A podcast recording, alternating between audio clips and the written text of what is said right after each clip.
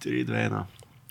Вие гледате 2200 подкаст епизод пореден. Ако харесвате това, което правим, не се смей. Ако харесвате това, което правим и по някакъв начин живеете с това съдържание, подкрепете ни с едно скромно месечно дарение в Patreon. Това ще ни помогне, както сме казвали доста пъти до сега, да останем независими, да правим това, което искаме, а на вас ще ви даде достъп до повече съдържание, по-ранен достъп, до една много яка Facebook група, до лайв чатове, зум колове и доста експериментални неща, които сме намислили. Цеци, добър вечер, Все добър по, ден. Все, все по-дълго става това, твоя, тази твоя интродукция. Еми, Много професионални ставаме. Опитвам се да, да си представям как някой е пуснал подкаста за първи път. Така. Изобщо. И не знае за тия неща.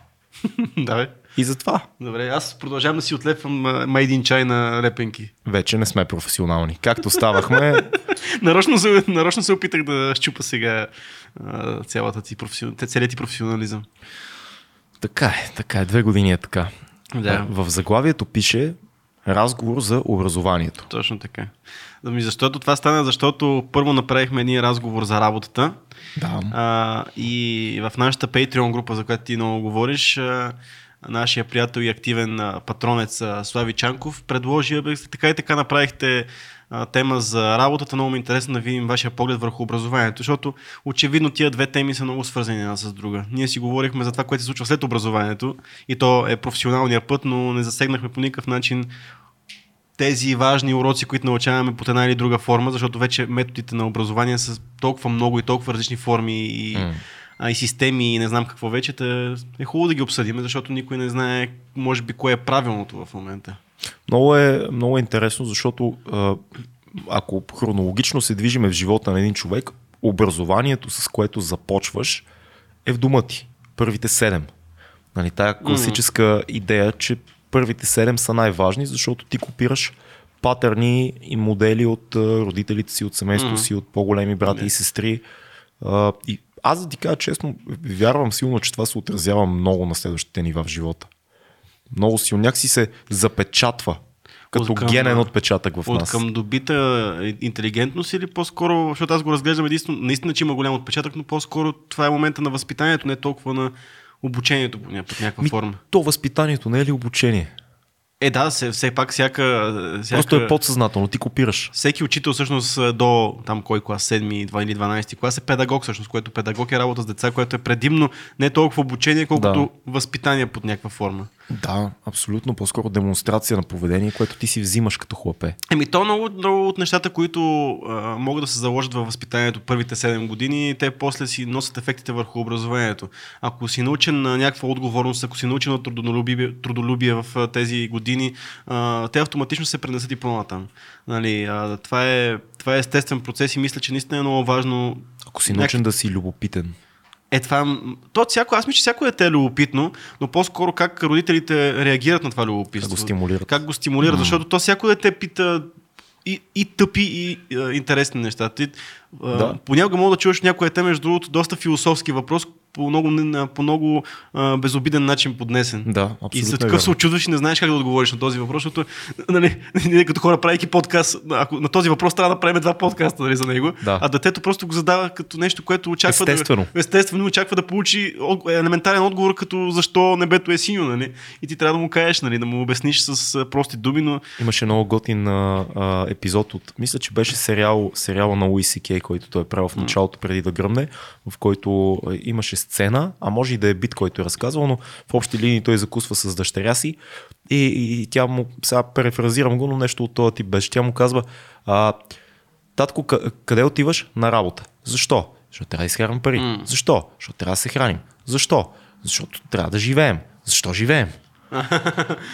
И в този момент той вече нали, става все по-голямо и по-голямо и това, което той казваше, рано или късно всеки въпрос се свежда до живота или смъртта, които трябва да обясниш на едно дете, М. или смисъла защо изобщо сме тук. да. И, и въпроса на бъбва, това е просто поредица от въпроси. М. Защо да правим всичко? В края на краща. Да. Както и да е, аз си мисля, че любопитството е много важно да се мотивира и фантазията. В, в моите първи 7 години а, много сериозно а, си спомням и, и ясно как баща ми стимулираше всички мои опити за фантазиране, за игра, за въпроси за любопитство. Не, никога не е било рязано това нещо. Аз съм виждал, за съжаление, в мои приятели и познати, които без да искат да наранят детето си, просто заради ангажираност, изнервеност, това, че са по-млади mm. и главата им бръмчи с всички економически казуси, които може да се сетиш, ти си склонен нали, да, да кажеш, бе, не ме пити са глупости, ами си гледай си там нещата. Вземи този таблет, да. чао. Аз по мои спомени, колкото се опитваме сега като за първ път се замисля на тази тема, анализирайки моите, а, моите такива ранни години, по-скоро аз а, моето любопитство никога не съм го изказвал. Аз съм опитвал да се намирам въпросите по някакъв начин сам, пък аз съм бил по-скоро, бях от децата, които по-скоро бяха активни, много физически смисъл, правиха, цялото любопитство беше да бръкнеш нека, да щупиш нещо, да, да разглобиш нещо. Това беше моето любопитство, между другото, но изследователски аз лично подхождах към, към света. Mm. А, не съм задавал много въпроси, по принцип. Аз и до ден днешен не задавам много въпроси, не съм от най- а, нали, а, такъв комуникативните хора в тази линия, но просто търсене по някакъв начин любопитство и сам, сам да си откриеш, отговор, да си намериш отговорите на някакви въпроси, като най-важното е как ти работи количката и затова си отваряш, разглабяш, виждаш какво се случва вътре, горе-долу се опитваш да си обясниш процесите. Това беше моето да, ранно, да, да. ранно обучение преди да... техническо обучение беше това, на базата на експерименти.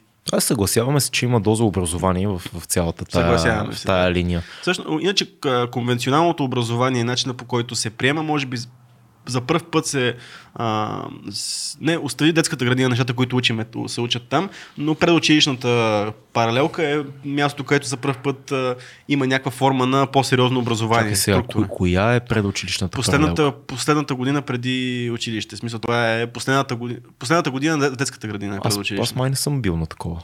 Предучилищна. Съм... Бях на... Нямам спомен. Бяхме, имахме си в... Даже... Бях на детска градина и после бях първи клас. Ма нямам, не си спомням нещо да... Аз си спомням, имахме един а, срок, който беше като... Даже в една зала се събирахме през по-голямата, като в училище, общо mm-hmm. подготвя за, подготвяте за учебния процес. Защото представи си, взимаш едно дете, което допреди, допреди няколко месеца, три месеца е било а, отиваш на детска градина, играеш и децата, и, обядваш, спиш, излизаш на двора да си играеш, зимата е вашите. И следващия момент трябва да седиш а, около 5 а, часа на 6 часа на чина. Да, да, да слушаш. Филм е. Затова може би по такъв начин ни подготвяха а, за учебния процес. Хм. Не знам, аз, аз това не съм го имал. Ме, ме ми беше фан. Първите няколко години в училище ми бяха много, много такива. Окей ми бяха. Хм. Лесно ми беше, честно казано. А какво мислиш за това?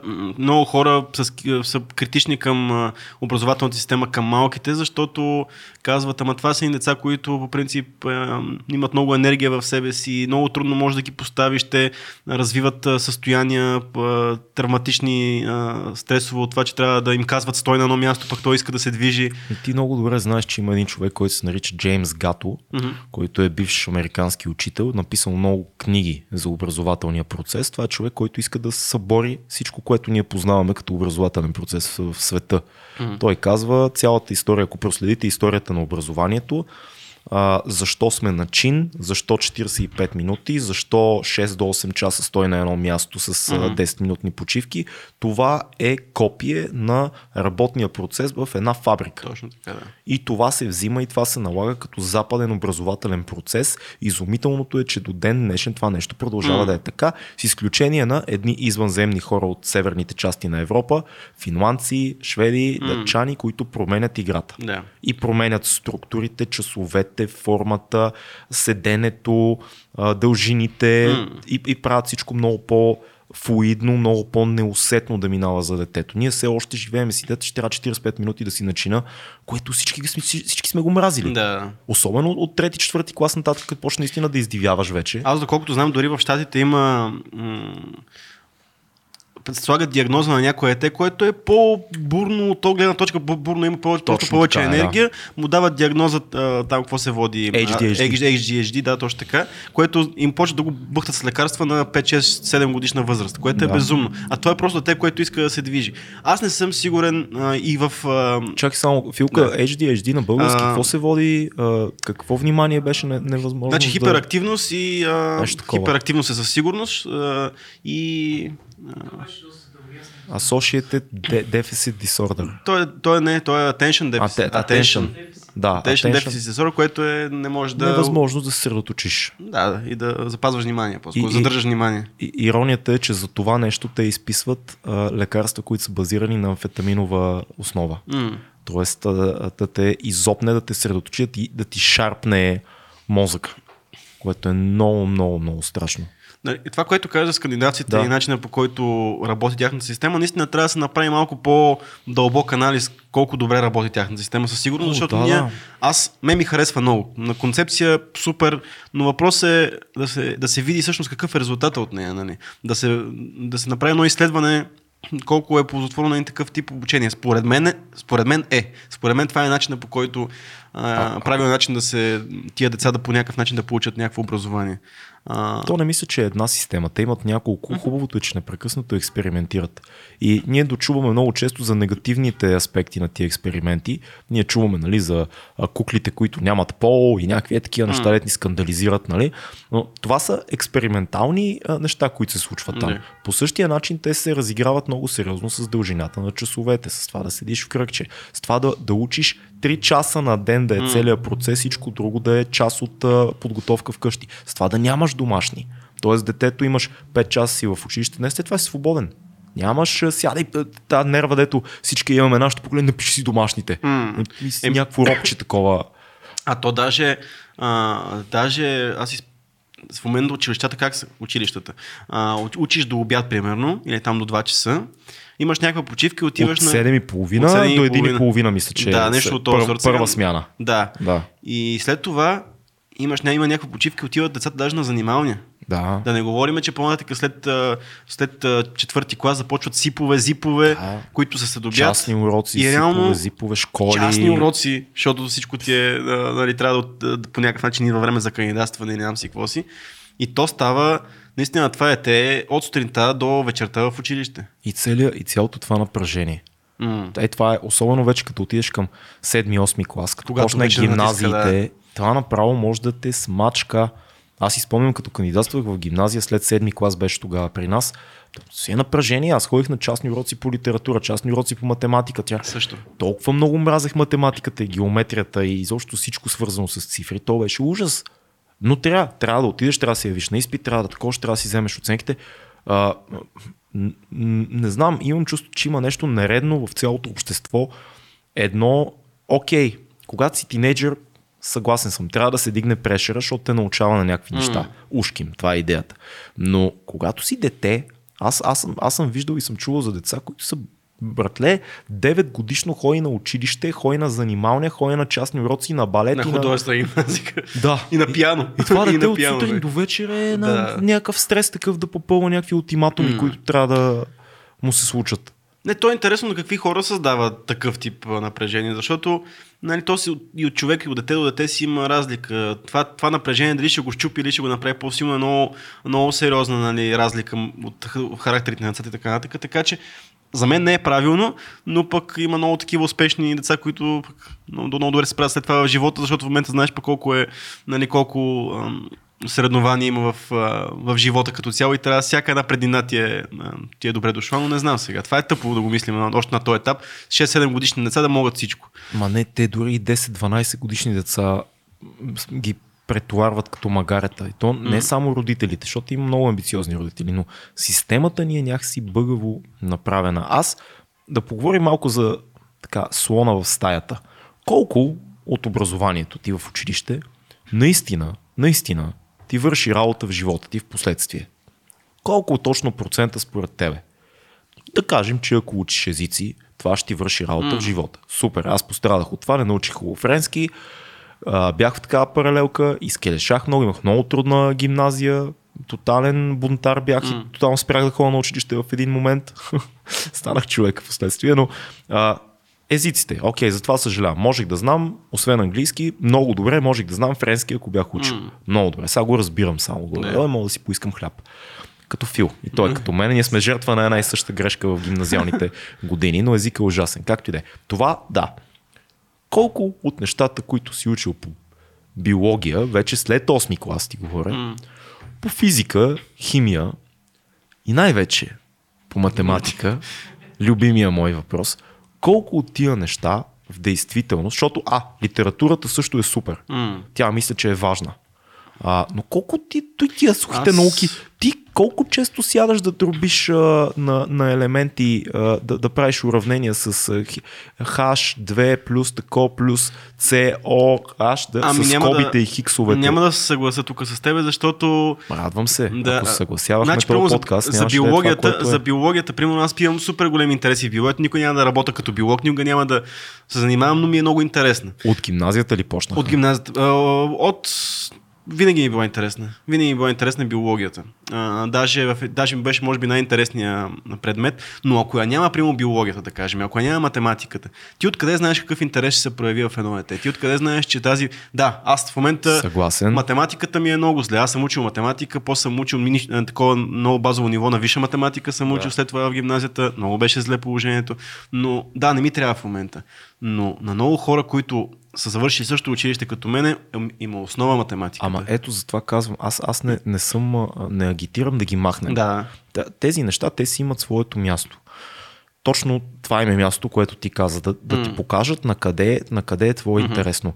Няма ли вариант, в който ето моето идиотско предложение, без да познавам и така са механизмите на образователната система отвътре, но няма ли начин някъде между 8 и 10 клас човек, който вече сравнително не е маймунка, а е така по-съзнателен тинейджър. Имахме страхотни гости, нашите приятели от ФАК подкаст, които са 10 на малко повече от 10 на години по-малки от нас, но е такива готини пичове, които да си кажат някъде към 8, 9, 10 клас, си кажат, много ми е интересна биологията. М, Обаче изобщо не ме интересува литературата. да.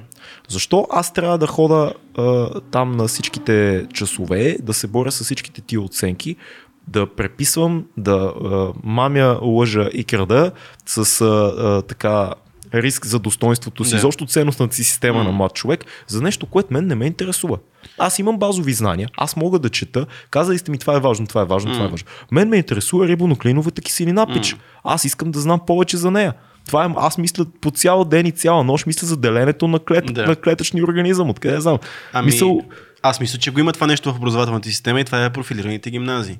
Защото, а, значи, аз като човек, а, нали, а, завършил компютърна гимназия, аз съм литературата, географията, дори биологията, която ми е била интересна, всичките хуманитарни науки сме ги учили колкото да ги учиме. В смисъл и никой не ни е търсил кой знае какво, а, какви оценки там, нали? В смисъл и кой знае какви а, критерии да покриваме. Ама не е ли рано в, в между седми? Нали сега гимназията пак е между седми и осми клас? А, да, или, седми, или след седми клас. Седми клас си на 14 години, нали? Да. Какво знаеш ти, кое ще ти е интересно на 14? Е, не знаеш. Много е рано. Е, ма влезъл си вече в такава Е, гимназия. ето, е, ето, да. Не трябва да смениш гимназията. Ема това е много сложно. Е, сложно е. Мисъл, има, има някакъв бък. Разбираш, има нещо, което не е, не е окей. Ти на 14 години не можеш да решиш дали ще ти е интересна биологията, математиката или литературата. Ти не знаеш нищо още. Ти, ти ходиш блъснат от всички хормони на планетата Земя, виждаш жена или ако си момиче, виждаш момче и ти пада небето на главата. Караш се с вашите, защото се бунтуваш. До ден си бил дете, си ти бърсали задника, сега вече си някакъв. Аз съм човек, аз знам, аз тук искам си моята стая. Нали, някакви е такива неща. И, и ти трябва да решиш, да решиш пътя ти, професионалното ти развитие за следващите 20 години на 14 или вашите да ти кажат. Сине, трябва да станеш лекар, като мен, баща ти. Доктор Бухолов. Много, много често се случва и това. Тъпо. Е, тъпо. И добре, значи идеята е какво на 10. Окей, аз според мен аз те разбирам. Това е страхотен, страхотен вариант а, да се случва такъв тип образование, но това е когато вземем един малък процент от осъзнатите ти нали, ученици, които са в такава възраст, които могат наистина а, разумно да направят, да вземат решението какви часове за тях са важни, какви не са. Но другите 80 80-90% от хората, които просто отиват за да учат нещо, защото трябва да са в училище и само чудат как да се съберат там с приятелчетата си, как да избягат от час, те какво ще направят? Ще изберат по някакъв начин предметите, по колко им е лесно, по колко ги кефи преподавателя, как ще минат най-тънко. И всъщност тук ще стане едно такова Ама леко дали- дали надлъгване ако- с системата. Дали ако имат възможност да експериментират, както мисля, че има такава една система в а, а, скандинавските държави. Мисля, че в щатите гимназиалната система е горе-долу на такъв принцип. Да, т.е. ти примерно след 9 клас, да кажем, два месеца ходиш на, на СИП, който е свързан с биология или математика. Защото си мислиш, ще стана лекар, може би mm. да почна от сега. Виждаш, че това изобщо не е за теб и няма никакъв проблем ти да кажеш, mm. не, не, сменям, отивам да, да уча театър, Факт. литература и хуманитарни mm. изкуства.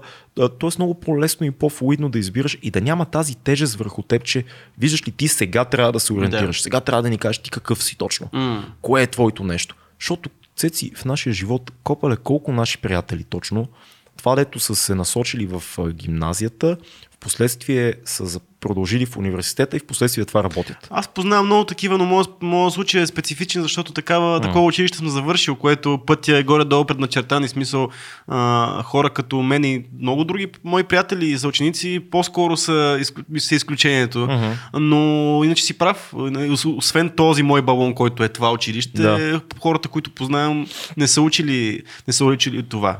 Познавам хора, пък, които пък Примерно Мартин, моя приятел и оператор, с който работя Марто, той е в гимназията, той е завършил Ломоносов, след това е арт колеж е завършил, след това нов български. В смисъл от гимназията до ден днешен той си знае какво иска да прави. Това е супер. Обаче това са супер такива. Струва ми се, че това е изключение. Супер голямо изключение да. и това. Но си напълно прав, но да, може би някакъв всичко да се учи, но да по някакъв начин да има някакъв елемент, в който вътре да избираме, като, както са сипове и зипове общо взето, само че не само с литература и математика. Да, По-скоро да. да имаме повече, повече избор. Технология да има повече, да има... Абе, да може да се сблъскаш с различни неща. И mm. различни преподаватели, малко като в университета. Mm. Както когато учиш една голяма специалност, ти имаш възможност да видиш различни гледни точки, да се профилираш малко. Mm. Тук на по-широко просто да се разгърне yeah. това. Един да имаш учител, учител, който два месеца да те занимава с това, два месеца с това, да и да си кажеш, окей, след 10-ти клас продължавам или след 11-ти продължавам в тази посока. Да. Не знам, цялото това напрежение е много странно. Аз много мразя гимназията. Наистина. И ми, и ми се струва, че не е окей. Някакси цялото общество трябва да измисли начин как тинейджерите най-вече и децата, но най-вече тинейджерите, да не мразят гимназията. Mm-hmm. Просто да не я мрази. Защо трябва да е така устроено? Аз мисля, че процесите в гимназията, много от причините, по които хората, децата мразят гимназията, не са само свързани с образованието си, мисля така. Ама и с формата. И, фор... Пак аз тук, между другото, отново не съм релевантен, защото системата, която сега не знам как е, но предполагам, че е също, но беше в нашето училище, а, беше една хибридна форма между това, което би било една нормална гимназия и нещо, което би било университет. Uh-huh. Какво означава? Имаме си, нямаме класна стая. Да а, имаме, имаш кабинета по а, математика, кабинета по литература и така нататък. А, имаш няколко пъти в седмицата лекции и упражнения. Имаш лекции, имаш и упражнения по различни предмети, по специализираните предмети. И така ти хем си имаш традиционните часове, които си свикнал още от, а, нали, от, а, от преди това, от началното училище, а пък също времено имаш и тази форма на лекции и упражнения. Да. И, и е супер готин момент, защото те подготвя според мен за, след това за важната част на, на обучението. Да, да. Нали? А, и пък ще времето държи, държи ти интереса, защото учиш супер различни неща, учиш ги в под различна форма, идват ти преподаватели, университетски преподаватели и това е супер. Но класическата гимназиална форма би ми била адски странна, като не съм минал през нея. Нали? Мога само да предположа, че пак би било доста особено. Мислиш ли, че в времето, в което живеем, толкова бързо развиващо се технологично, на мен ми се струва, че голяма част от знанията, които се придобиват по-специализирани вече след 8-9 клас, като си минал базовите, нали, базовите неща, много бързо устаряват.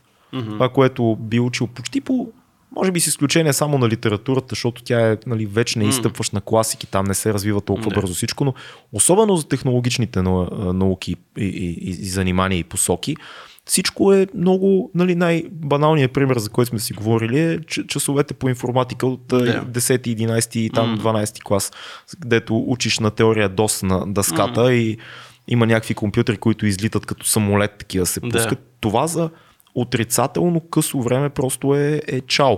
Mm. Тоест, времето, в което го учиш ти, три години по-късно, като си завършил, технологията вече най-вероятно се е сменила. Mm-hmm. И, и няма абсолютно никакво професионално е, приложение на това, което ти знаеш. То е чао. Знаеш, е, учили сме и, и uh, Photoshop сме учили, някакви други неща. Аз които... няма ти кажа колко неща съм учил такива, защото съм пак да. моя частен случай заради професионалното образование нали, в гимназията, а, но аз много хранех заради точно заради то, тази причина а, моето образование, защото учихме неща, които тогава бяха остаряли. Не да остаряват с годините, mm-hmm. а просто тогава, когато вече имаше компютри сериозни, ние все още разглеждахме и програмирахме на 16-битови процесори, което е технология тогава беше преди 25 години технология. А, принтирахме на на плотери, в през DOS командвахме какво да, да. прави принтер и така нататък. Но колкото и да се променя технологията, всъщност технологията в основата си е една и съща.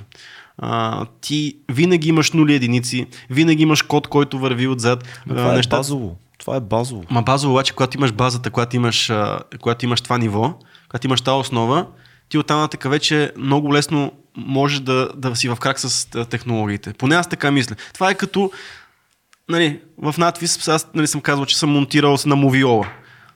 Да, никога няма да монтира на мовиола в а, реалния свят, обаче пък те учи на много неща. Е, да, де, ама все пак в надвис учиш монтаж, а да. монтажа не е на какво монтираш. Да.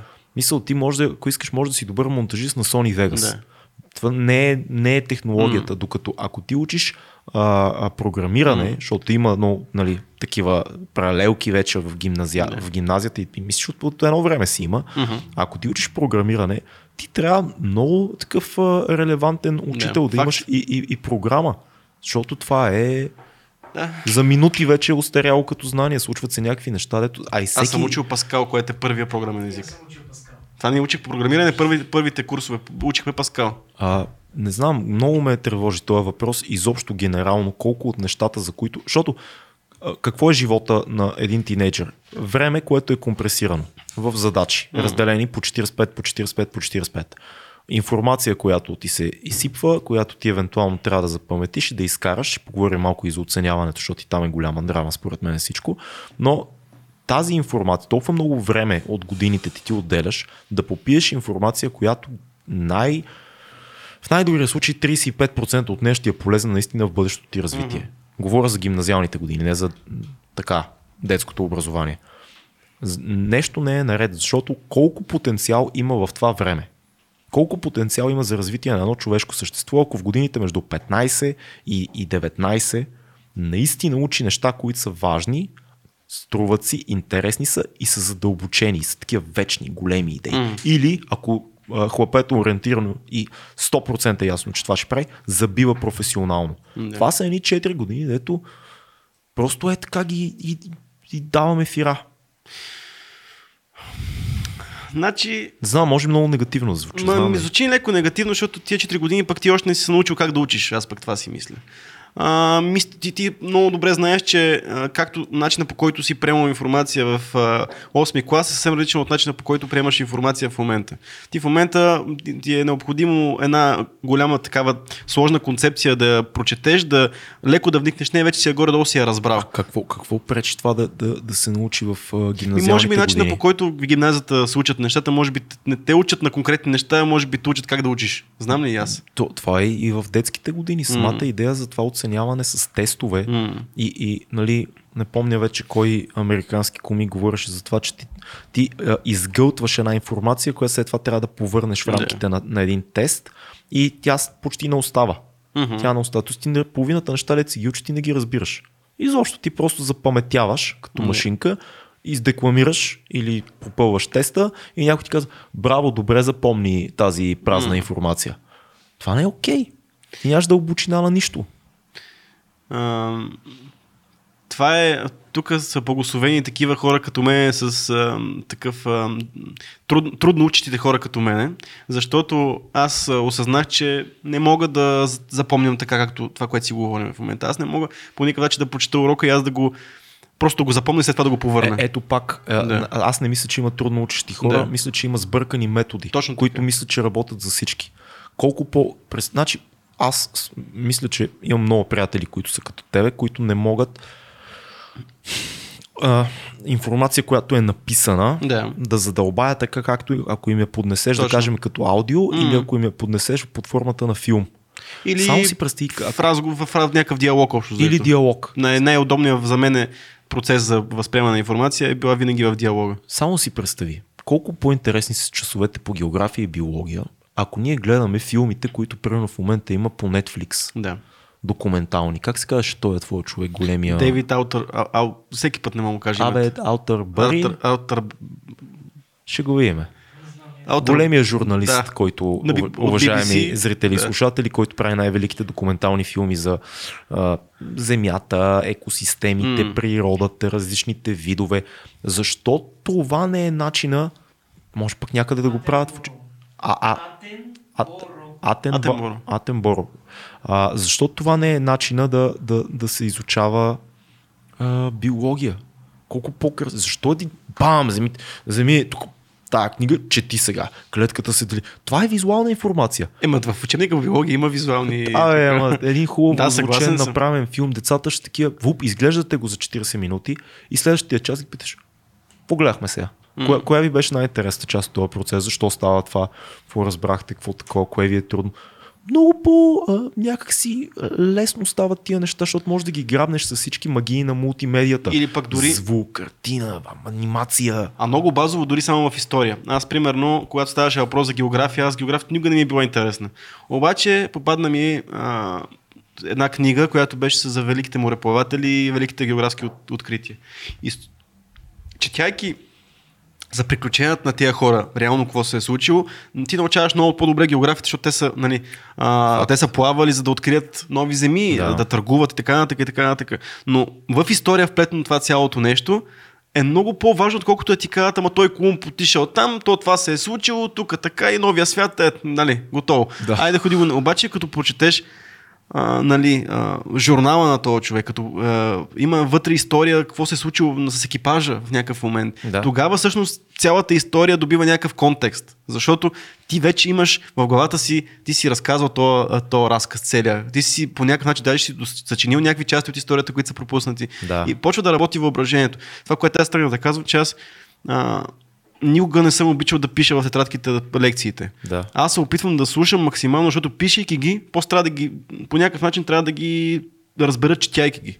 А на мен това ми е много по-трудно, по-добре да слушам и да ми е интересно, наистина да се вълнувам това, което се случи, да задавам въпроси и тогава ми е било изключително лесно да уча. Аз Да. от седми клас до, а, до завършването ми в надфиз винаги съм носил една такава тетрадка, която я носих само и само да могат да видят нещо, че нося Да. Винаги си имал добри оценки в. Добри оценки. Имал съм, нали, около... Завършил с пети нещо съм завършил, пети малко на гимназия. М, В надфиз си бях отличник. А, но никога не съм писал, никога не съм имал учебници толкова, винаги така съм учил. И човек като мене, които са, може би много деца, може би, ако не си намерят начина, те няма да могат да се научат по добър начин. Те няма да се справят добре на, на тестовете. Няма да, на, когато ги изпитват, няма да се случват добре нещата. Не, те защото като, като цяло ще израснат едни несигурни хора, М. които смятат, аз не съм достатъчно добър. Едни хора, които смятат, аз не съм умен, аз Да. съм глупав. Което на една по-късна възраст направо може да те съсипе, защото може да ти, сам може да си отрежеш целия потенциал, който имаш да се развиваш в някаква област. Да, защото кажеш, аз несигурен бях много слаб ученик, аз не съм много добър в а, мисленето, в науката, аз, аз съм, аз не Аз съм си за това. ходя Аз да си- бачкам, да. да, А ти може изобщо да ти може да имаш бати потенциала. Просто няма един човек там, който да, да пробва или една вратичка в системата, в която да се експериментира с твоя пот- потенциал, освен ако не отседиш преподавател, който е изключително внимателен. което е много рядко с тук. Между другото, Да. според мен е времето да поговорим за, за частните училища. За училища, училища. Ето с моите. Училища, да. А, защото това популярно мнение, и да сме говорили с нашия приятел Минай Халев, който е преподавател в момента, бил е в държавно и сега е в частно училище. Нали, голямата разлика Да. между двете институции. И то най-вече в София. Нали. Защото в а, Плевен едва ли има частно училище. А, и ако трябва да учи детето в частно училище, ако дори родителите- могат да си го позволят, трябва да го пратят в София, което пък става Мгм. други проблеми. Но знаем, че пък нивото в частните а, училища е много по-високо и тогава е такива проблеми се адресират. Ако това дете има този проблем с ученето и, и има други начини да, за възприемането, те, учителите, а, обръщат внимание на този проблем. Да. А, това оказва се, че дори на това ниво образованието си е доста скъпо. Там има обаче друг проблем. А? Има доста частни училища в Плевен. Добре, в... Се тая, де. така да извинявам се на Плевен, ама примерно да я знам. Аз съм забелязал обаче друг проблем, понеже... Тетевен няма, примерно. Тетевен, да. Ма те ще отидат в Плевен. което е близо. Което е близо. Да. А, аз съм забелязал друг проблем обаче за частни гимназии, то от близки мои. А, динамиката на отношенията между родители с пари, а, учители, директори и, и ученици, които знаят, че родителите им имат пари, е различна. Е, да. Защото учителя първо така е склонен да завишава твоите резултати, защото баща ти се знае кой е. Мгм. Освен това, а, а, учителя е леко презастрахован към това да ти прави по-конкретни забележки, защото знае баща ти и майка ти кои са и, и твоите родители евентуално плащат някакви големи суми в това училище. Тоест училището няма интерес да те губи като ученик. М. И ти пък от друга страна като тинейджър, знам такъв случай също от а, моята среда а, едно време, ти като тинейджър си със самочувствието да кажеш на учителката ти, която да кажем от 30 години учителка е супер добра по дадената специалност, затова е в частно училище, не е някоя квартална учител, където така само а, фалшира преподаване, ти си окей да й кажеш коя си ти има. Аз ти плащам заплатата. Ти знаеш кой е баща ми, ама ти си тук заради нас. Какво ми, какво ми говориш да научи? Я пиши там една четворка и му остави на мир. Ема тук се връщаме на възпитанието отново. Точно така. Тук се връщаме на възпитание. Това няма как да. А всичкото отгоре в частно училище всичките деца с пари. Мисля, Всичките родители, нали, ако става въпрос за нали, частно училище, което е много скъпо, очевидно е Пак всичките. има вътрешни нива, според мен. И Е, пак да, има да, вътрешни иерархии, които работят, защото ти си с пари и имаш iPhone 5, а, аз съм с пари и съм с последния Samsung, айде не 5, ами там кой е последния iPhone? Всъщност няма. 11. там последния iPhone имаш. Аз съм с пари, имам последния Samsung, ние вече имаме раз- разлики в а, това. Мен, мене ме взимат а, а, с Mercedes, тебе те взимат с а, а, Range Rover. Смисъл има някаква разлика. А, ти идваш с а, охрана на училище. Моя баща е, има IT фирма. Ние, може да изкара много повече от статуса. Да. Е. Кецовете се сменят Им- по-бързо, дрехите. Затова пък влизат вече там. А, много често влизат а, униформите. Всъщност затова са в, училище, в училищата. Защото тогава махаме това ниво на статус, което са дрехите. И всички сме облечени еднакво. Да, децата винаги намират начин да намират начин. статус. Ама това е основната идея на униформите, нали? Смисъл, не е всички да сме еднакви. Както и да е, въпросът е, че си прав, че а, наистина в, има такива данни, че в частните училища, училища се а, обръща повече внимание на, на, на точно е такива индивидуални случаи. Не се размива образованието. М. И педагозите. Струва ми се, че това и в гимназиите може да се постигне, защото аз и в Надежда, и в Люлин, като съм бил, виждах как моите учители винаги намираха начин да Мгм. подходят индивидуално към хората, които имаха желание да, да учат, без значение кой е техния начин. Ама, това са учителите с призвание учител, а не с професия учител. Което се много, много трудно вече се намира в, в този свят. Айде, ве- ня- някой път им дигнаха заплатите на учителите. Няма пак да говорим за заплати от 600 лева, но все пак а, представи си един учител с 1000 лева заплата в София. Каква ма е мотивацията на него изобщо да бъде там? Имах много интересен учител в гимназията по а, математика. Господин Тенев от Люлин, който преподаваше математика в гимназията, но всъщност не знам точно какво му е, какъв му е бекграунда, но той се занимаваше с а, а, физика и то такава на космически, М, как астрофизика. астрофизика. Да. И господин Тенев, ние имаме много ясен случай как докато даваше контролни и преподаваше с много хумор, той беше изключително забавен човек, в някакви моменти изпращяваше и просто влиза в час и казваше, днес не ми е интересно да ви давам задачи с Хикс М. и смятам да ви разкажа за проблема на Еди кой си. И казва, проблема на Еди кой си е някаква нерешена теорема в висшата математика, която той начертава и почва да обяснява в един момент. Казва, разбирате ли, от това зависи а, дали има 4 измерения или 5. И като ти каже нещо такова, е ти както си 8 клас, такъв, what the fuck? такъв, гледаш. влизаш вътре с 200, разбираш и защо. Или примерно той решава, днес ще поговорим за времето. Ма не времето навънка, а времето. Тече ли времето по същия начин? Тук както би течало в една черна дупка. И почва да рисува и ти си, what the fuck? Е, това е много интересно. Супер е.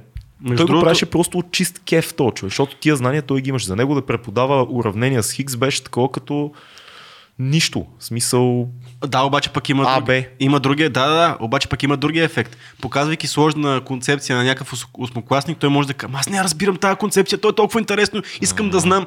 И от тогава обаче той, ако успее нали, по готин начин да покаже че и в това уравнение има хикс, y и дроби и така нататък, ми той ще му стане много по-важно да знае уравненията с хикс. Да, със Примерно. сигурност. Аз така си го пред. Вярно е това, това е готин, между другото, много готин подход. Господин Не е че има такива хора. Аз съм чувал само за преподаватели по, примерно по история, които от време на време вкарат а, конспиративни теории в уроците си. О, да, да. Което е, между учителите по история са големи конспиратори. със сигурност и, и, и цялото образование по история е тема за себе си. Защото преподаването на история винаги зависи от властта, която в момента е в дадената държава. И някакви неща винаги се режат. И някакви неща се интерпретират. И ако се замислиш, ние, примерно, в нашите училища, колко сме учили за Кобрат, Симеон, там Златния век, Доста. за, за хановете, нали, цялата ранна българска история. Нали? Учили сме си доста за това. Ние сега ми кажи, колко сме учили за соца? И защо история, българската история в училище две, свършва до... две страници. Та...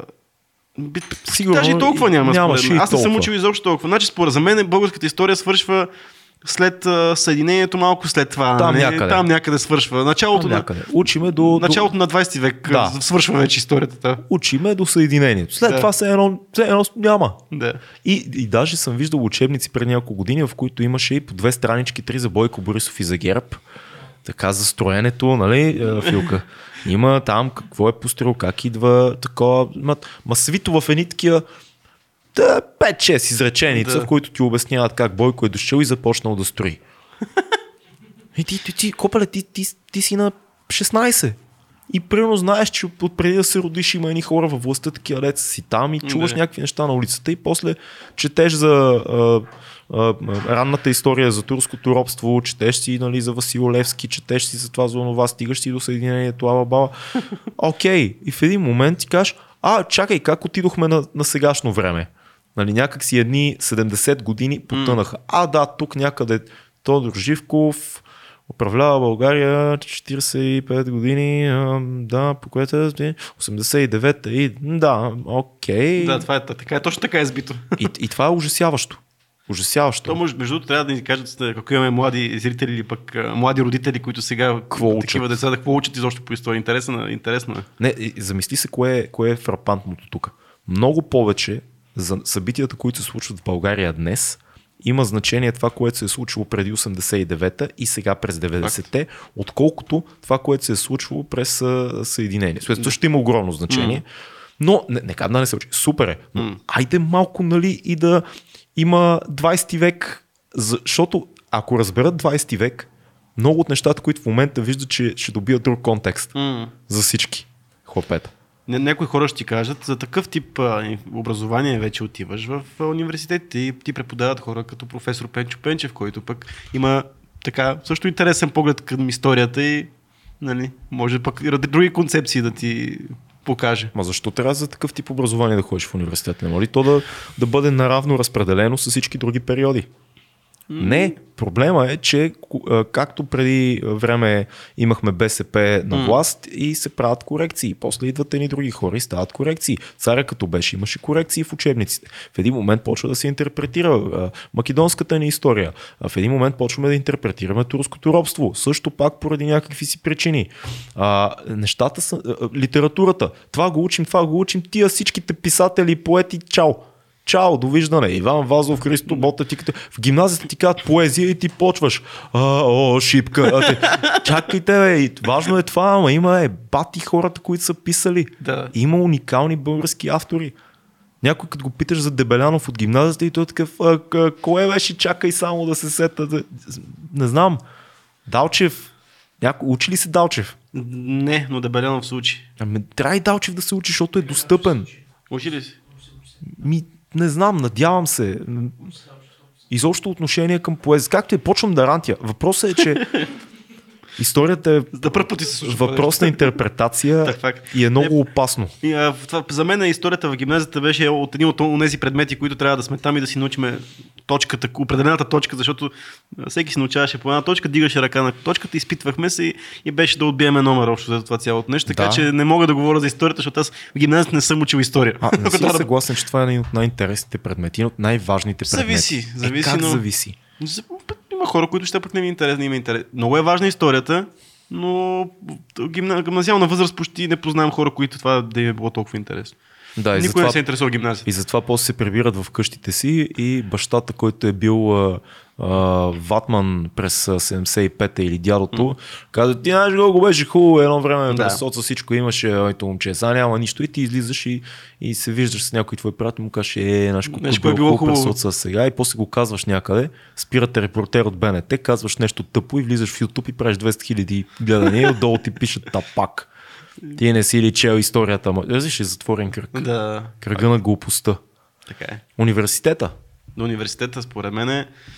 Ето тук е момента вече пък за по-големите концепции, по-сериозното образование, но отново видва Дилеми. дилемите, които, да, които Трябва ли? Не трябва не ли? трябва ли какво. Обезмисля ли се вече в 21 век това нещо наречено Е, университетско това ни е една голяма тема, която след това ще захванем, което е модерния начин на образование, но а, това е може би най-стресовия момент за всеки един учащ човек, според мен лично. Този избор, трябва ли да хода, ма какво ще правя ако не отида, ми дали ще ме приемат, айде вече тук в момента последните години в България го няма то. И Казват дали ще ме пак приемат. е ефтино. България е ефтино. На нас ни е лесно. Дори скъпото ни образование е ефтино в сравнение с западното образование, особено в Штатите. Да. Където не е просто казус да ида или е такова, А а, дали ще отивам, пари да отивам за 100 бона. Всеки един да американски върна. филм а, събират пари за колеж да. и Да. за университет родителите. Нали? А, тук положението е малко по-особено. Една голяма част от а, гимназистите, които излизат, просто отиват да учат някъде, защото да учат нещо. Да. И има един малък процент от хора, които пък искат да учат наистина. И... Но това, пак отново на 18 години, колко си ориентиран за да вземеш това решение? И затова ние познаваме адски много хора, които завършили образование, което изобщо не, не го използват. Колко економисти супер познаваме? се случва, да. Колко економисти, колко инженери от техническия университет познаваме, колко, не знам. Което е много особен казус. Никой, защото Колко в Америка... хора, които са завършили право, които не стават Да, адвокати. Даже онен ден слушах в сутрешния блок на БНТ на BTV едно момиче, което има травал блок някакъв. Много свеже изглеждаше. И я, я питах къде си Сашо, а добре ти всъщност си завършила право, а няма да станеш адвокат, нали? И тя каза, ами не, не, просто родителите ми казаха, че ако завърша право ще ми е полезно с каквото и друго да се занимавам след това. Уж Четири години право. А с какво искаш да се занимаваш сега? Ами мисля да имам травал влог. Еми, нашия приятел Камен Коларов, който е завършил право и е режисьор в момента. Да, да, който факт. тотално различни неща. Факт. Отиваш да учиш, но ето това, което казваш. И, и учиш, че правото е учиш такова, право, защото не мога да не го учиш. Не, Не е да се, да- не е гимназия това. И не е като отидеш в Софийския да изкараш... Да. Няма да казвам специалности, Да, че да, да, да. филката ще се засегне. Филката, психолога на нашия подкаст, още един провален психолог, още един загубен професионалист. А ти имаш... Аз всеки път те питам. Ти си завършил психология в... Имаш си диплома. А Цеци, знаеш ли, че учих два семестъра економика? А, казвал си. В датския Казвал си. колеж. в Ботевград. Не, в София има София. датски колеж. Толкова, толкова, датски колеж. А, да, толкова верно, странно а, заведение е това. О, имам много приятели, които завършиха датския колеж, но в Ботевград. Защото имаше филиал. Той е частен, ама той е там. Да и този е частен. Да. Ма не беше много скъп, мисля, че беше към 600 лева семестъра Да, тогава. до хиляда, примерно нещо. Нещо този. такова, да. Да, да, да. А, но ето, примерно това, което си го говорим, е всъщност основната причина е защото не е ефтино образованието. Кой ще отиде да учи, защото просто като да учи нещо? Просто да учи право. Да, просто да учи право, като ти, ако си някъде навън да учиш право, това ти, то са ни стотици хиляди О, долари. Решението на живота ти. Да. Как се казваше великия, великия филм а, Фирмата? Спомняш ли си фирмата с а, Том Круз? Да. Да. О, да. то, помниш ли, този завърши отличник и тия се избиха всичките Да. големи компании, накрая го дръпнаха в най- А. най-върткаджийската фирма. Така че ето, че а, когато има залог, Ама или... за- забележи, лекарите това не го правят. Е, няма лекар, който... медицина, ако си избрал медицина, забиеш, няма, ама че така, това ти е пътя. Е, ма там, там е много по-сериозно, защото Много. първо, че имаш 5 години, излизаш магистър, след това имаш специализации, стажове, стажове, специализации и след това още не знам си колко. Да. Отнема ти 10 години, за да почнеш някаква практика. Трябва наистина да си сигурен, че това е твоя път. И... Въпреки, че дори и, и правото също е 5 години. Да, обаче много Обаче се хора сменят. отказва, да. Респект за всички, които учат медицина. Това е зловещо тежко нещо да се М. учи. А, майка ми, знаеш, че е лекар и е завършила медицина. До ден днешен ми разказва истории от студентските си години. Какви изпити, какъв ужас е било а, и, и колко голям стрес, защото ти не можеш. То така трябва да бъде. Там не можеш да минеш метър. М. В смисъл, трябва да ги знаеш нещата. Трябва да отидеш на аутопсии, трябва да отидеш в класа на това, трябва да изпитат на някакви от микробиология през химия до а, а, стави, а, кръв, изследвания. Безумно нещо. Много, много, много знание. М. И най-страшното това и с Стефан Митев си го говорихме, ако си спомняш, остарява също там знанието много Да. бързо. И ти ако, ако да не четеш. се държиш Да. в час, ти си чао. Еми да. Но това не се ли ангажираш, не, не положиш ли или неимоверни усилия, или пък не дадеш много пари, няма никаква стоеност това образование. Това като си говорихме с, с Тан, като си говорихме курса за 2000 долара. Еми Да, да, да, да, ама като дадеш курс за 2000 долара, това е цетката, първата цетка, че всъщност искаш да знаеш това нещо. Факт, Не факт. курса за 20. Защото Така, така. А, от един курс дори да има същата информация, един курс от 20 долара, един курс от 2000 долара, този от 2000 долара ще научи много повече. Е, на това разчитат разни ментори да, да, Да, да факт, искаш но- да се информираш. Но, като, но за образование това е напълно логично.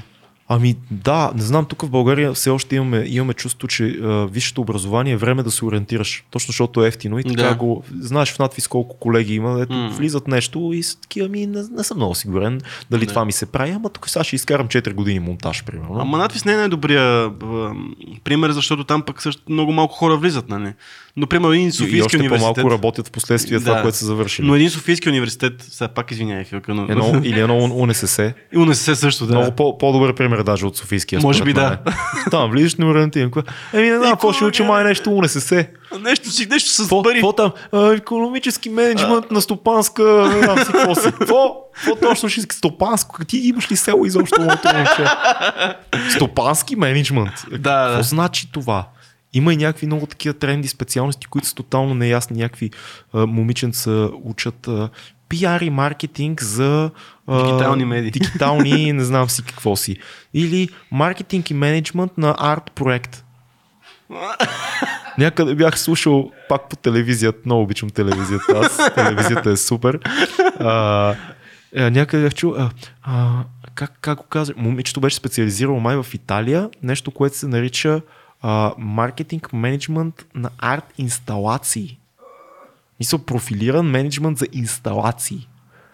Да, но не си го измислям и да, съм, да не си давам сметка, че си го измислям, но нещо е такова Звучи беше. като да си го измислиш, ама най-вероятно не си. Да, и, има някакви такива неща, които са много странни, но УНСС е най-великият пример, нали, с разните му там стопански менеджмент и, и някакви, някакви менеджменти на някакви неща. Да, а, да, провери. А, а, и, и още по-интересното е, че има някакви хора, които отиват в такива псевдозаведения, взимат някаква диплома и, и страшното е, че на другия ден те имат работа в някакво държавно учреждение. И ти започваш като някакъв административен служител, който си е слакнал цялото, проспал си е цялото гимназиално образование, влязъл е в някакъв университет, някаква специалност, завършил е, някъде някой чичо и леле е казал, знаеш ли, че при има така позиция в там, де да знам, В примерно, в отдела за еди какво си, административ. Търсим човек, който да се води а, чу, Да се води. да се води, а, примерно, а, човешки ресурси, отношения, менеджмент на човешките ресурси. И такъв, «Абе, аз това завърших, бе. Менеджмент човешки ресурси в стопанска и нестопанска среда. И те слагат на едно бюро и някакви граждани идват към тебе с проблемите си и ти си такъв, аз дори не разбирам за какво говорите, защото дори аз не знам какво учих точно. Помня, че много пих в университета, имах две гаджета, живях на общежитие, майка ми ми даде буркани, беше супер, завърших, Чичо ми каза, ела тук да си а, менеджмент на човешкия ресурс в стопанска и нестопанска среда.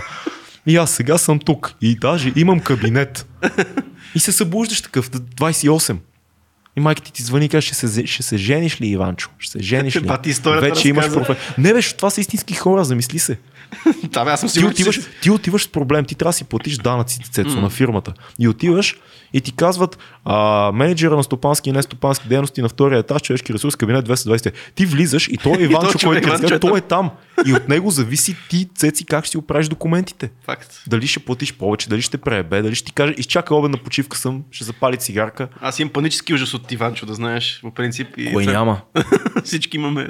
За какво, за какво беше тази цялата история? Каква беше темата? За какво говорихме? Всъщност от кофти образованието страда цялото общество. Ема това е малък процент, така е факт, но малък процент от тези хора, които са слакнали целия си университет, след това пък си намират работа и Не, не продължават. знам да- дали са малък.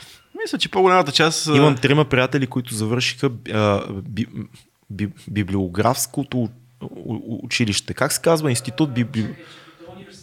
Да, университет. То си е отделен университет по, за библиотекари, брат. Той има ли библиотеки? Брат, да. Не знам, но има такава специалност. Има хора, аз имам И трима. като завърши трима- библиотекар ли се? Университет по библиотека. Чакай само да го казвам на зрителя. Университет по Библиотекознание. библиотекознание И информационните и А, информационни, информационни технологии. технологии. А? Айде сега ми кажи Това е само долу точно, нека, който го завърши този университет, че и направи на пастет. какво точно, не, не, нека, нека да ни опровергая, ние се надяваме да е така, но обясни ми точно какво ще работиш след като завършиш библиотекознание и информационни технологии, брат. Аз ще ти кажа, кабинет 226 някъде си в някакво учреждение. Защото звучи много тежко това да си го завършил. Ама каква Какво специалност? Не знам. Ме, менеджмент на нестопански обекти. Аз мога да ти кажа, аз имам а, позната, която завърши Да. университет, сега работи в HP. HP. Някаква middle to level, а, low level. Така. Да, или кол център. Нещо такова е, да. Ма Е, той, такова. хората из педагогика за, в скол центрите, така че не педагоги глупости говоря с... Ам, Защо мен пак? не знам. Как си дева? Психология. Излезе ми думата. Ученето на езици, кажи го. А, филология. Филология, ма не е. А, та хората с филологии са в кол центровете. Това е по-логично. Е, да, логично е, ама По-логично е. Е, страхотна логика е. Въпрос е... Ти се занимаваш с поддръжка на, Не. на, да знам, Това сега на софтуер. Проблема къде е, ако трябва да сме сериозни? В специалностите, в пазара или в конкретния човек, който не знае какво иска да прави и просто стреля на сляпо и 4 години се носи по течението. По-скоро е това. Последното. По-скоро е последното, защото ти не знаеш какво да правиш. Ти е много лесно да отидеш нещо. Ами те ме приеха, аз съм тук съм писал 5-6 неща, които само с матура могат да приемат. Та те ме приеха социална, социални дейности. Социал... Как се води тази? Тя пак е в Софийски. Социални дейности се води. Социология. Социални май. дейности. Со- Ага, да, окей. Имам, защото имам приятели в социални дейности, които завършиха. И социални дейности ти 4 Много години широко. си. Ми това знаеш какво са? Това знаеш кои са социалните работници са това. Това са хората, които работят в домовете и така нататък. Окей. Ама колко от, колко от моите хора искат да, като, това наистина е призванието, искат да работят а, социален работник след като завършат. Много да, малко. много малко. Няма какво. Супер е тази работа, супер е, че взимат 400 лева. Морално е супер, нали? но самата работа е много И трудна. познавам хора и 4 години си избутаха, дори изкараха си образованието, взеха си дипломата, работиха а, една година в дом, примерно, и видяха, че това не. Еми, това са загубени 5 години, извиняй. Да. да, то може да ти е някаква, някакъв старт а, в някакво професионално образование, но колко, ще ти е, колко ти е ценно Аз това? имам същия пример за хора, които завършват ку- културология. Мгм. които често са, идват от хумар, хуманитарни паралелки, силни са по литература, езици. Интересна им е и културата и историята, но не знаят какво искат да работят. М. И завършват културология. И след това имаш много труден момент, защото с култу- културология ти можеш да станеш копирайтер, но може да станеш и не знам, може да преподаваш, може да имаш академична кариера, може да занимаваш с реклама, може да се занимаваш с медии. Обаче пак това изисква още едно ниво на квалифициране. Тоест ти не научаваш точно занаят, ти просто 4 години се занимаваш с голямата култура, културна история на Европа най- най-вече. Това, което го кажеш, много, много хора. не е лошо, много, супер е. Да, много хора приемат бакалавърската степен като, като ниво, на, като общо генерално ниво в някаква сфера. Да. И за да ти да можеш да бъдеш професионалист, след това ти със сигурност трябва да изкараш магистратура. Да. Примерно като да учиш а, филология. Примерно учиш филология. Френска филология. Mm. Излизайки френски филолог, ти можеш да работиш, Преподаваш. но можеш да преподаваш, преводач, преводач и да работиш в кол център. консултант на някакви Ами не е неща. точно така. За да си консултант и да си официален лигал такъв преводач, примерно на някакви неща, трябва да изкараш, А, трябва да, да, да, имаш да, други да, да. сертификати Така е, и е. други образования. Така че филологията ти е базовото ниво. Какво ще правиш с този език е другия въпрос. И ти оттам нататък можеш да специализираш магистратура по френска литература. Какво ще правиш с тази специалност, не знам, но може пък това да ти е... Да. А, може да а, такова с някакъв технологичен на английски, може да си Отново- прев- преводач да отново учиш, не се знам. връщаме до проблема как може един млад човек в 18, 19, 20 да е наясно точно какво иска да прави и доколко нещата, които се преподават, са наистина приложими в професионалния му живот. А за нивото на... Това е че- Скандална тема също. Доколко то нивото- тия неща са Ма, трябва, верни. Ама ние трябва да учиш. говорим и за нивото пък на хората, които приемат пък също така.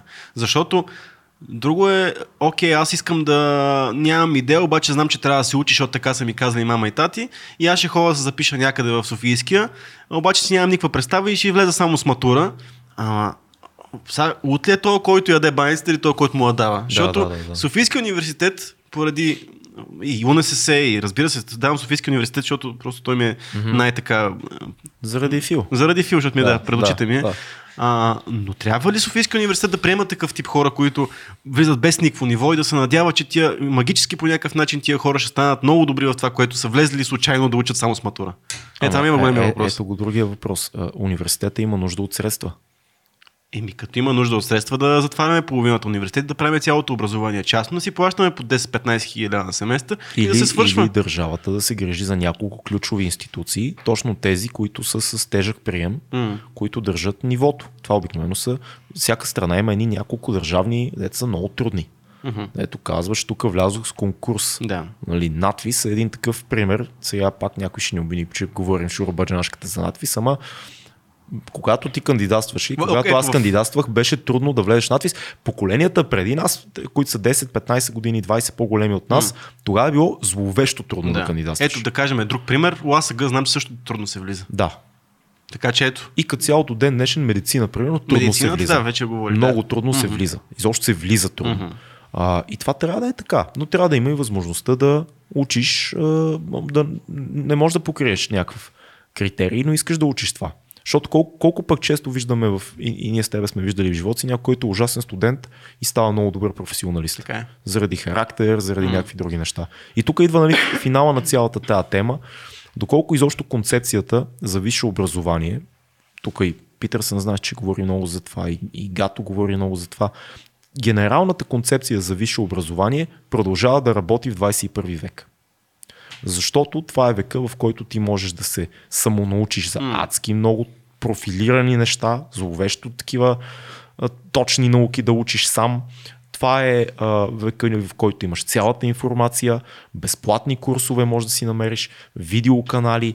А, доколко, тази, доколко е схема идеята, че ти трябва да отидеш на това място с тези преподаватели да вземеш тази диплома, за да знаеш как да вършиш тази професия. Мгм. Е, това е големия въпрос в момента. То въпрос е, идва след това. Всъщност, за мен лично няма никакво значение дали ще си взел дипломата или няма да си взел дипломата, ако имаш... Ако знаеш какво правиш, защото тази диплома нищо не означава. Обаче има все още работодатели в България по света, които пък искат този документ и вярват на конвенционалното образование. Много често тия сертификати, тия курсове обикновено ти дават сертификат. Или ако ти дадат сертификат, той не ти носи никаква тежест. Има много малко сертифицирани курсове а, които след като ти получи този сертификат, той ти въжи на различни места за работа, за университети, Да. за така нататък и така нататък.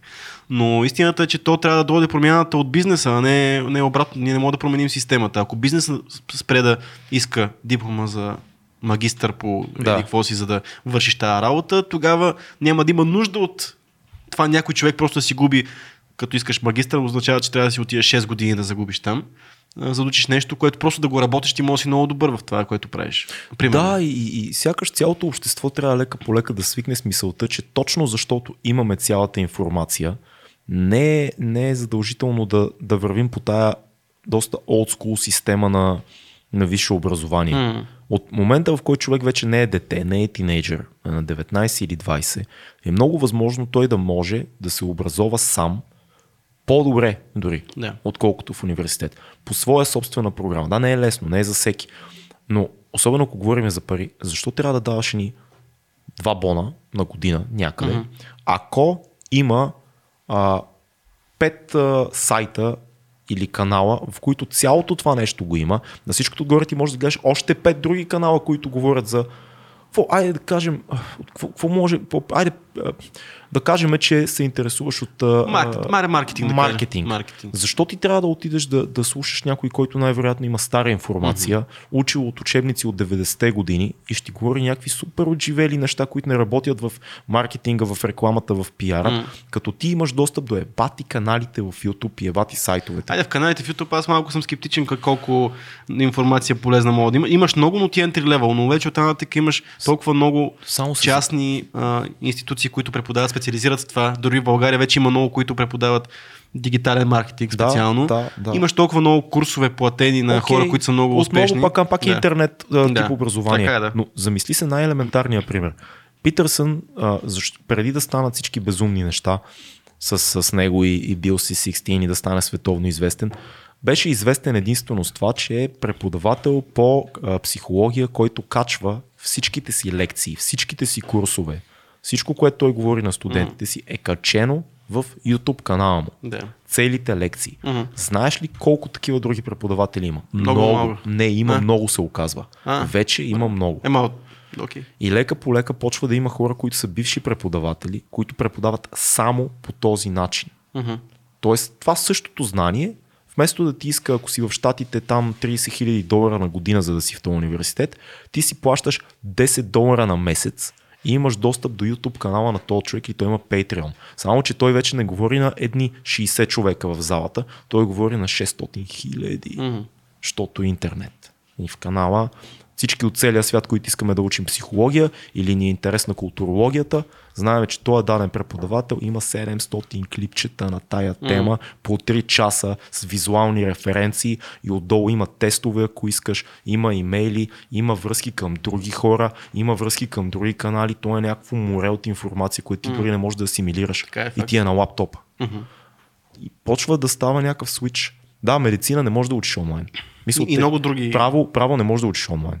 Обаче за много други неща. Дори кино не мога да учиш онлайн, според мен. Ами, цеци, не съм много сигурен. Киното се учи на терен. Точно? Да, в смисъл, не, не мисля, че ти трябва университет за кино. Мен ме научи много университета. Но става все по-ясно и по-ясно, че ти може да учиш кино като снимаш. Като четеш, Това да. като гледаш, пълно е с безплатна информация. Честно казано, ще прозвуча малко така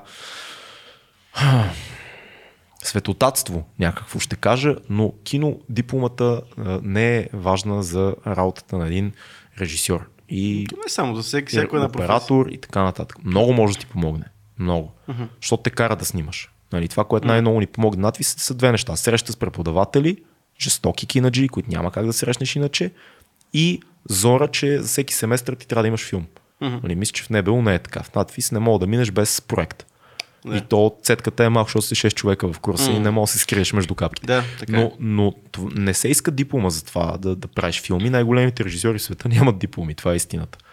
Ето това, примерно тук ме навежда на тема, която за мен е много важна в образованието и то е личния подход. Това, което е дало много и на мен и на тебе в надвис и това, което а, е най-ценното според мен е, че работим в много тесни групи с преподавателите. В смисъл, ние сме 5 човека и всеки преподавател има отношение към конкретния да. студент. Да. Което за мен е безценно, защото и това е малко и лека контра на това, което казва за масовите лекции в, в онлайн, в което се говори генерално на 600 хиляди човека, или дори на 60 човека или на 100 човека аудитория и така нататък. Но когато имаме този личен подход, когато преподавателят ти хване ръката и ти се занимава точно с конкретните твои проблеми, мисля, че това е безценното в едно такова тип, тип образование, което би трябвало да е много по-скъпо, ако питаш мене. Нали? Да, ако... да, да. За мен това е най... Или да се печели с стипендии някакви, Да. по-скоро на тази система, да е скъпо от към твоето усилие да стигнеш до този мастер То клас. просто е много ценно, да, защото наистина е мастер клас. Да. Истината е, че това, което се случва в такъв тип учреждения, си е си мастер класове от всякъде. Да. Особено когато имаме практически задачи. А, начина по който дори а, при нас се опитват, аз нали, преподавам в частен колеж за, а, за филмово и телевизионно изкуство и там се опитваме по този начин да правим Мгм. нещата, защото е практически занимания. Защото теорията в киното не е чак толкова много. Да. Е, теорията е доста малко в киното. Освен там филката е ръчка кабелчето, това е голяма теория там. Но въпросът е, че този начин в, в, в работа, в практика и в, в а, да научиш от хора, които го правят това нещо, е най-ценното според мен и в много други. Дизайн, креатив, като цяло нещата, дори пиар. Да. Ако имаш а, един човек, който ти показва стъпките и има към тебе специално, точно менторс, менторство към тебе, е много по-ценно и ще научиш според мен много повече неща. Пък ти имаш, като учиш се, имаш много по-голяма отговорност към този човек, а не към някаква фигура, която я виждаш от а, 50 метра в една голяма зала, която сте 200 човека. Супер. Аз мисля, че доста неща казахме. Да. Сме живи и Не здрави. знам дали казахме достатъчно за альтернативните форми на образование, но казахме университетите, които са специализирани, ментори, които, по-скоро хора, които имат курсове онлайн, но много трябва да сме В момента най-големия бизнес, световен мащаб в последните 5 години е бизнес с образованието. Това още повече засили в последната година на COVID, защото много хора се научиха, се, се наложи да сменят професиите.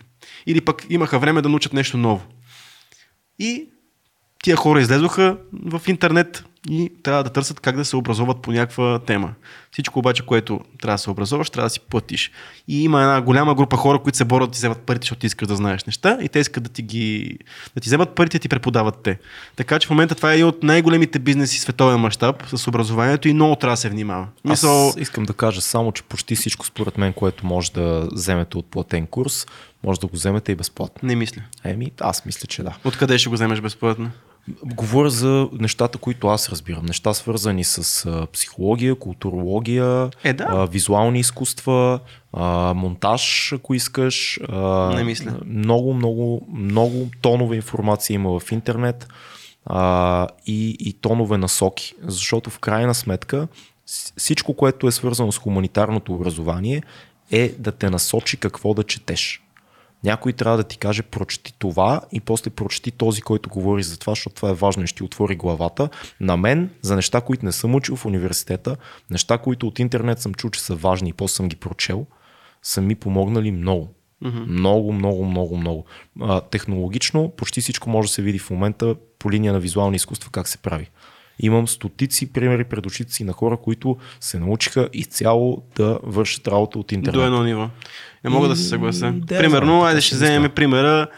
А, искаш да ставаш 3D артист. Да. До какво ниво ще стигнеш с безплатните? Трябва курс. Аз съм учил. Аз съм учил. а, Окей, аз добре. съм учил а, а, визуални ефекти. До какво ниво стигам аз за визуал? Защото аз знам до къде съм стигнал с а, а, безплатна информация и кога ми, е, ми се е налагало да си плащам. И Добре, то много често за, това, се... за това се съгласявам. Мгм. За това се съгласявам. Но ако никога не си монтирал и се чудиш какво е да си монтажист, ако търсиш а, канали, в които Да, да, ти факт, казват какво факт. да свалиш, как да работиш с софтуера и какви са основните принципи на монтажа, Така. може да започнеш. Да, факт. Обаче, Да, сега да проблемът тук- станеш добър, вече Проблема е ми тук какъв е? Че ти, това ниво, до което си стигнал по този начин, има още огромно количество хора, които са стигнали до, по същия начин до това ниво. Да. И ти за да надскочиш, а пък знаем, че професионалният свят има супер много конкуренция, ти да си по-добър от тях, ти не можеш да спреш до там. Ема това вече си зависи от тебе. Да, да. Мисълта ми е, че не Стартово трябва, ниво може. не трябва хората да се отчаиват да не работят дадена професия, особено в тези сфери, защото не са могли да влязат в университети, защото нямат кинти за това. Mm-hmm. Или защото някой ме казва, абе, без више това не става. Mm-hmm. Това въжи за много малко неща, Съгласен като съм. медицина, право и така нататък. Винаги може да се зарибиш, да, да навлезеш нещо, да, след това курсове или контакт с, с хора или професионални контакти, от които да се научи. Или влизайки, имам приятел, Workshop-и който... много да, хора. имам приятел, който завърши монтаж, никога не се беше занимавал с а, а, визуални ефекти, който влезе да работи след като завърши базов монтаж в една рекламна агенция, където той от хората в рекламната агенция, от човек научи ебати нещата за постпродукция и CGI и си стана специалист по това. Тоест, пак има, има варианти. Има не варианти, е нужно да. да е винаги конвенционалния явен път. Нали, това, е, това е важно. Да, просто според мен е, има paywall за всяко едно по-висше образование. За мен е така. Трябва ли да бъде така? Да. Трябва да бъде толкова Да. висок винаги. Да, пейвола. винаги трябва да си платиш цената, за да си професионалист. Винаги трябва да си платиш цената. Няма, нямаш избор. Трябва да си платиш цената. Дали ще е с, дали ще е с а, нали, кървавата цена ще платиш, нали, а, да, да, с много труд да го постигнеш с блъскане на главата в стената или тая си цена, платиш... тая, едната цена не, не изключва другата. Според мен. Винаги Но има блъскане в стената. Да, и- винаги има, но с, с задължително трябва да инвестираш в себе си като... И, и майндсет е друг, когато инвестираш в себе Едно, си. ма, едно е да инвестираш в себе си, друго е да дадеш 30 хиляди в британския колеж по Едик Фоси, за да дойде професор Уинтър Бароу да ти каже същите неща, които ги има в а, 50 други книги, Netflix А добре, би ли и дал... така нататък. А, добре, окей. А, Защото Спайк, дал- Ли, Спайк Ли, един от любимите ми режисьори, преподава в Нью-Йоркския... да. ко- Точно за него исках да кажа. Да, Нью-Йоркския университет а, по екранни изкуства, Скорсезе преподава вътре, а, Спайк Ли преподава вътре и още много професионалисти. Окей, той струва, той струва 100 000 долара на година. да. Би ли дал 100 хиляди? Никога не бих Защо? дал. Защото е пълно с интервюта и лекции на тия хора Е, дай, ти ще научиш точно толкова, колкото там. Там, те няма да те те научат няма да те- правят кино, да правиш кино, ще се научиш да правиш кино на терен, няма формула за това. Те просто ще ти разкажат техните грешки. Ма знаеш ли в колко материали ги разкар... разказват? Не го, не, не, не, не, как не ще това. 100 бона да учиш кино? Да тя снима за 100 бона ще заснемеш 10 късометражки, по 10 бона ще научиш И- 5 пъти повече. Не знам, не, не мога да се съглася, защото А, аз- има, аз- много, не. има много неща, които не се казват в... Ма то не е без- казване, киното няма казване. Добре, де, о, Няма казване, има сблъскване. имаш този мастер клас, имаш workshop с този човек. Това е много по-ценно, отколкото Колко да... струва мастер клас на Скорсезе от поредицата мастер клас? Не струва 100 бона. Е, струва 100 лева, 200 лева. Еми 200 лева. 100 лева също, колко 100 лева. часа, колко часа е мастер класа на Скорсезе? А, около 2. Еми, да, и пак ти казва базови неща. Е, мастер клас е много, много такава мейнстрим платформа, как която... ще даш 100 бона за... Никога образование не трябва да струва 100 бона, бе, Цецо. Даже и лекарското. Няма, това е безумна А концепция. добре, хората, които завършват там Харвард и Марвард и... By the way, работил съм с човек, който е завършил Нью-Йоркския университет. Така. И ти го познаваш, ти кажа после кой е. Добре. А, да ти кажа, не, той самия каза, че не е, а, да, бе, аз съм сигурен, че има не е много... променило живота му тези пари, които са отишли Аз съм там. сигурен, че не е толкова светло, колкото си го представим не е Не, толкова яко. бизнес. Но ако, ако е такова, е много яко. Това, което ни се представя е така и ако ти имаш а, възможността да, с- Курсезе да си пиете бирата, ще За е супер. 100 бона по-добре повече от пиене на Е, бира да бъде. 100 бона, нали? По-добре да извади а, тия неща, дето е махал от а, дублите на такси драйвер. Е, Искам е да видя какво е паднало от монтажа, брат, да, за ама- 100 бона. Искам ама- Дениро да дойде да ми разказват, докато ме вози в таксито си. Е, ма даде обаче, когато... Goddammit. когато а, Досвам се. Да когато аз, този подкаст. когато аз а, съм учил при Нина от Тъпър Маркова, тя пък ни е давала За, се- за 500 лева на за семестър. 500 се лева на семестър, ама сега нивото тук е друго. Нали, тук говорим за нашата българска действителност. И... Изчезвай, бе. Как 100 бона ще дава някой за каквото и да било образование? Ма, ти не иска, ти като чуеш за път задаване на пари, те побеляваш. Самия Спайк Ли казва, че не трябва да разчитате на а, образование. Самия Върнер Херцог, който преподава в Лос-Анджелески уни- университет. Ами защо преподава, като не трябва да За пари, бе, брат, за пари. да, именно, окей, добре, ама има много хора, които не могат да... Това е единствен начин да, да инвестират вниманието си към някакъв проект, пък а, 100 бона за образование в Щатите не е изобщо много. Това е една нормална цена. в България. Е, да. Хора, кандидатствайте казвах. в българските а, киноучилища. Не говорихме за... защото е ефтино. Не говорихме за учене в чужбина, но това е... Аз викам да оставим за по-натам. Напишете ни в коментарите вие какво мислите за всичко това, което си казахме, какъв е вашия експириенс, кое според вас е важно, кое е глупаво от това, което казахме, кое струва нещо в края на краищата. И а, не забравяйте, че ние се образоваме с всеки един от тия епизоди, просто като си говориме и си спориме и си мислиме на глас. Живи и здрави, 2200 подкаст продължава напред. Чао!